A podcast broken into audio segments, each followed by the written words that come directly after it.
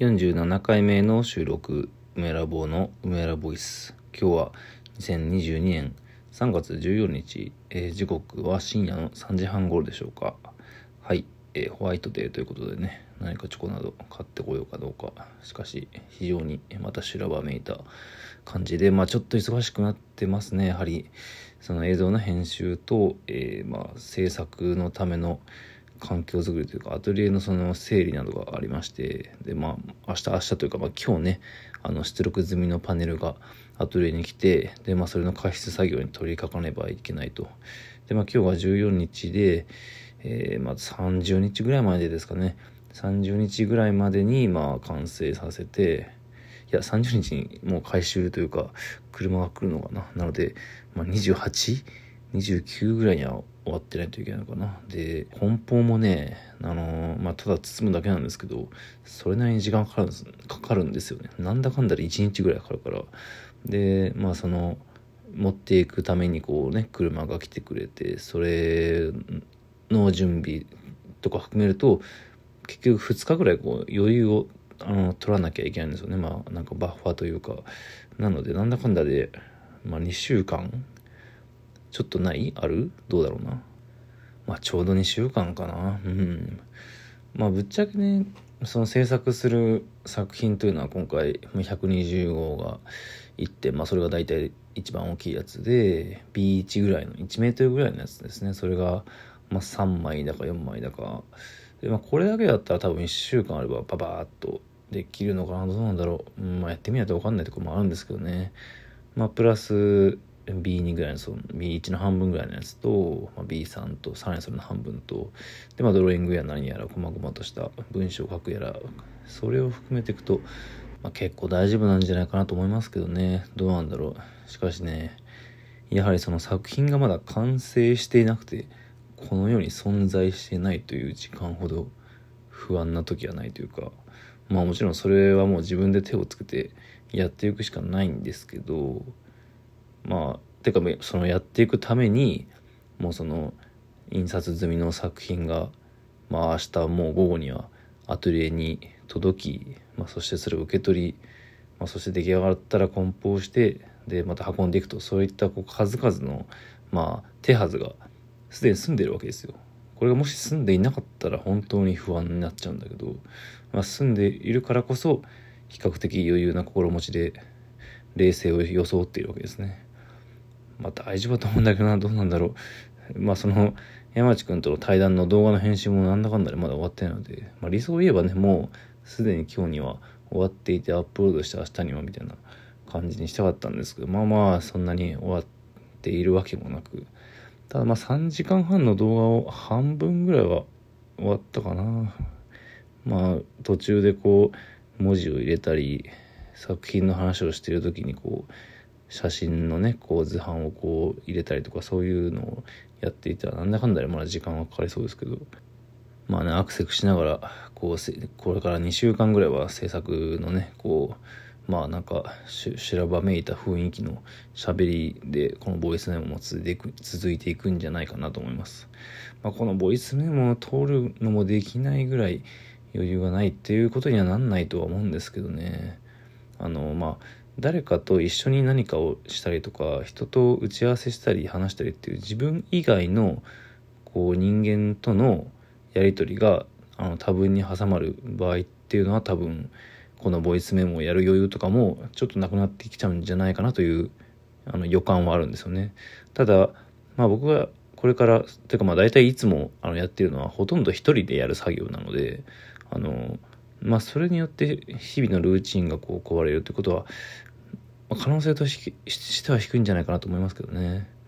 まあでも自分以外といっても例えばその山内翔太君にまあ取材というか対談を申し込みに行ってで撮ってみたいなその、まあ、1対1のやり取りみたいなところだったら結構まあルーチンが壊れるみたいなことはほとんどないんですよね。でまあその3人とかも大丈夫だと思うんですけど4人とか5人とかこう集団を含んだコミュニケーションが多分に発生するやこう予定が入ってくると崩れがちなんですよね。まあいわゆる飲み会的なコミュニケーションといいますか。まあ僕だったらそういうのはいわゆる展示の打ち上げとか打ち入りみたいな、まあ、最近はそういうのも少なくなってしまいましたけどそういうのが入ってくると、まあ、やっぱりこう狂いがちですよね日々のこうリズムが。まあ、しかしそういう狂いやすいほどやつほど、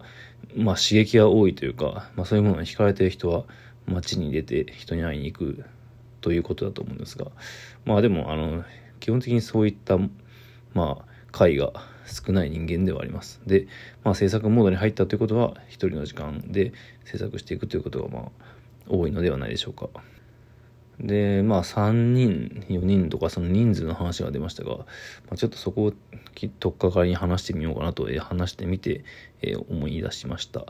えっ、とですねまあ、よくあの名前が出てくる黒荘こと黒崎壮の過去の配信配信じゃないか収録か収録のボイスメモでまあいろいろ印象に残ったものいっぱいあるんですけど、まあ、一番と言っていいほど印象に残ったのはやはりあの獣道の話ですね、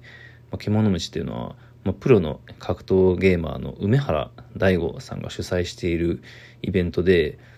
まあ一般的な e スポーツのプロゲーマーの世界ではなかなか成立し得ないようなすごいレアなしかし知ってる人なら本当に血湧き踊り立つような素晴らしいプレイヤー同士の戦いが見れる、まあ、そういうイベントですね。あの彼梅原さんが主催して、まあ、ほとんど自腹でやってるのかな分かんないけど。でまあ存在を僕ほとんど知らなくてクロスオの収録を見てあそんなのがあるんだって知ったんですよねで去年のあの、年末に、もう毎年やってるのかな、コロナで延期したりとかいろいろしてたんですけど、まあ、それの、なんか、スト2の対戦で、あの、小高商店さんとね、ゆうべがさんの戦いを見て、まあ、なんか、本当噂にたがわずというか、素晴らしいものでしたね。僕ももちろん、あの、まあ、格闘ゲームというのは、うん、そんなに、でほとんど造形は深くなく、まあそうね、スト2とかはね、本当小学生の時に兄貴が買ってきて、まあ兄貴というか親が買ってきてくれて、まあそれを2人でプレイしたりとか、そういう経験はありますけど、まあスト2とかね、あとファイナルファンタジーとかマリオとかああいうのはこう、親が買ってくれてやった、そういうスーパーファミコンとかね、ファミコンの、まあ、原体験がちゃんとあるって、今考えるとすごい恵まれたことですよね。だってそれを親に買ってもらうって、要はね、その数万円のスーファミとか、ソフトとかをねポンポン買ってもらって、まあ、ポンポンっていうかたまにだけど買ってもらってるってことですかね、まあ、今だとスイッチとかねうんどうなんでしょう。そういうのやっぱ買ってもらったり買ってもらわなかったりするのかな。まあとにかくそういうまあスト2の熱き世界っていうのはいまだにあって特にまあそのゆうべがさんなんてねもう何何十年も本当にやり続けて、まあ、そして死んでも死ぬまでやるからまたかかってこいみたいなことをあの、何の躊躇もなく言えるという、その、まあ、痺れましたね、とにかく。まあ、その獣道、まあ、ぜひ皆さんにもね、見てほしいんですけど、見てない人がいたら、まあ、でも4時間とかね、結構長くて、ツイッチでしかも見るのかな。うん、なかなか、普段見慣れていない、こう、まあ、ツールだから、だと、まあ、見る癖がついてなかったんですけど、まあ見ました。いや、めっちゃ良かったっすね。まあ、見たのも結構前ではあるんですけど、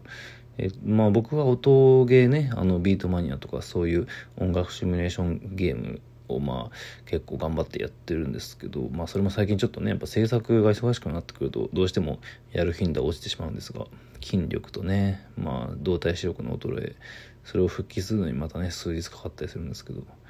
そのまあ梅原さんもともと僕知ってまあもちろん知ってる尊敬してて著作とかもいくつか読んだり、まあ、まあでもうん、梅原さんの著作は結構インタビューをこう誰かが文字に起こした感じなのかなって感じのちょっと読みやすすぎる感じの、うん、文体というかやはりね梅原大吾さんは彼が喋っている動画とかか、まあ、講演とかを聞く方が頭に入ってきやすいですね。でまあそういう切り抜きもいっぱいあってまあ、ややもするとね、それこそひろぬき、ひろゆきの切り抜きみたいな感じで、こう、人生論というか、こう、ちょっとうさんくさいみたいなのもあったりするんですけど、まあでも結構ね、見ちゃうんです。梅原さんの喋ってることの切り抜き。その中でめちゃくちゃ面白くて俺が好きなやつがあって、あの、梅原さんはなんか飲み会が、まあそんな好きじゃないというか、でもなんか、あの、2人 ?3 人までならいいと。で、4人はもうダメだと。なんか飲み会で4人とかをこうなんか提案するやつもうなんかダメみたいな。その時点でなんか、弱いみたいななんかそういう言い方をしてて、あの、そこまで別に格格ゲーっぽく表現しなくていいのになみたいな感じで笑ってたんですけど、まあそれは極論だと思うし、あの極論だという前提で話してるような気もするんですけど、でもその気持ちはすげえわかるなと思ったんですよね。やはり、まあ1対1でしか話せないこと。そして、でまあ3人ならまあまあまあそれではこう成立する。しかし4人になると、まあ、これは梅原さんが言ってたんですけど、まあ22になっちゃったり、ましてや5人だと23とかになっちゃったりするわけですよね。で、2と3でそれぞれ人が話していて、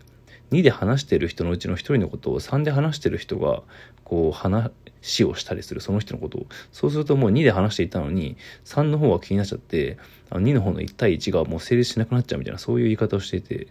まあ、それもわかるというか、まあ、コミュニケーションっていうのはもうその2とか3とかでしか本質？的なものでは成立しなくてでもう4以上はもう全部同じだからもう4も100も1000も同じだと、飲み会は。だから、あの4以上は俺は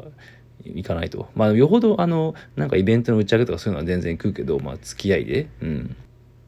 まあ、あの、基本は2か3だね、みたいなこと言ってて、まあ、極端というかね、なんか梅原らしいというか、まあ、でも僕もね、その、まあ、対談、アーティストの対談とか動画撮ってとかやってるのも、まあ、その11のコミュニケーションの、まあ、大事さだったり、まあ、それをログに残していくこと、まあ、3であったり、っていうのはまあ結構やっぱ大事だと思ってるからで、まあまあ、正直共感するとこはあったっちゃった。まあでも、5とか6とか飲み会もいいと思いますけどね。うん。と、まあ、そのね、密の逆というか、こう、なんだろう、2, 2とか3の密を重視するという考えはね、なかなかいいなと思いました。まあしかしこれから僕は2でもなく3でもなく1。まあなんかたまに2だったり3だったりしますけどね、普通に生活してる中で。うん、まあそういう感じでやっていくその、まあ、前日談って感じでした。はい。では今日もありがとうございました。梅ラボイス、梅ラボでした。